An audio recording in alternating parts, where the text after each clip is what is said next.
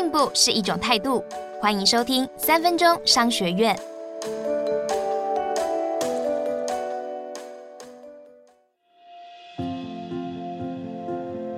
今天要和你分享的是，做品牌不能太贪心，有舍才有得。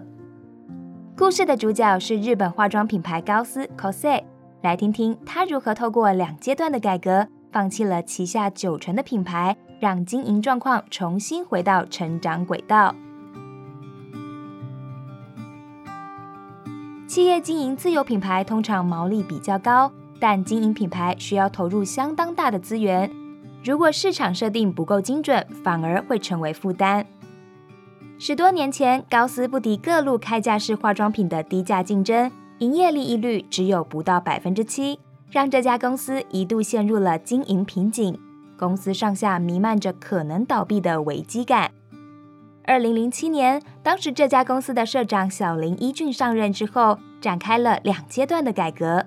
第一步被称为“守成”的改革，保守的守，成功的成。公司重新设定经营的方针，把原本旗下的四十多个品牌集中资源后，只聚焦在主攻的雪肌精等三个品牌上，其他有九成的品牌都被摆在一边，尽可能的删减他们的开支，甚至不再投入一毛钱。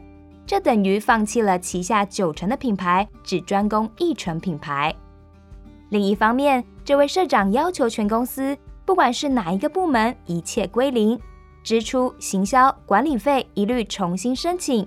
毕竟这家公司当时已经经营了六十多年，一家企业走了这么久，一定会有一些表面上看不见，实际上没有效果的开销。果然，归零后重新建制申请制度，真的达到了节约支出的效果。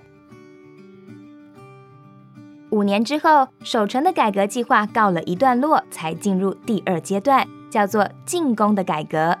他们开始冲刺营收，并且获利。终于，高斯在二零一六年的获利达到台币一百零五亿元，超越营收三倍的资生堂。